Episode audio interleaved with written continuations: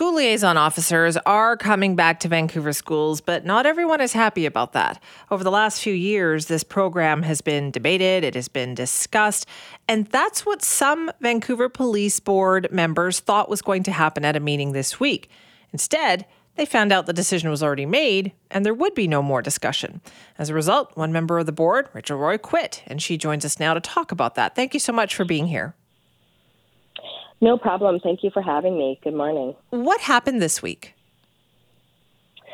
So, this week we had a board meeting, a public board meeting, at which we were supposed to discuss and, as a board, approve the uh, police department's new reimagined um, school liaison officer program.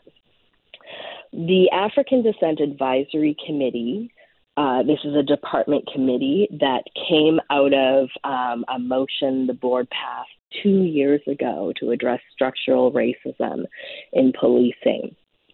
Uh, they were invited to come to that meeting and to speak, and they were also told there was going to be a vote. At the beginning of the meeting, the vice chair indicated that she made an error and uh, that this had already been approved back in November. This is patently false. At the November 24th board meeting, uh, where the board um, did its usual annual uh, job of passing um, the budget, the the SLO program hadn't even been envisioned. In fact, the school board had not even voted yet to bring the SLO program back in. So, what happened is that instead of having um, that discussion, instead of digging into the details and having that debate, the debate was stifled. Um, the African Descent Advisory Committee was given five minutes to speak. I made a motion to give them 20 minutes to speak. Not a single other board member would second that motion. Um, there was a real stifling of debate. There was a silencing of Black voices.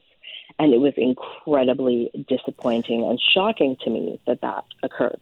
Now, Rachel, how does that make you feel about the work that you've been you've been on the board for what three three plus years? How does that make you feel about the work that you did on the board? I feel really disappointed. I agreed to join the board in 2020.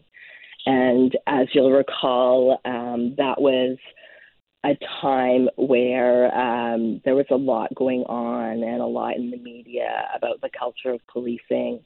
Um, this is when, um, you know, the tragic murder of George, George Floyd occurred. North American policing institutions were really grappling with structural racism, especially towards Black people. And um, in June of, of 2021, um, a little over a year into my tenure, we really made um, a historic move to, to pass unanimously a motion about structural racism in policing. And the African Descent Advisory Committee came out of that. And um, the department recruited and appointed these community leaders with deep expertise, lived experience, and guidance to share with us, including former police officers.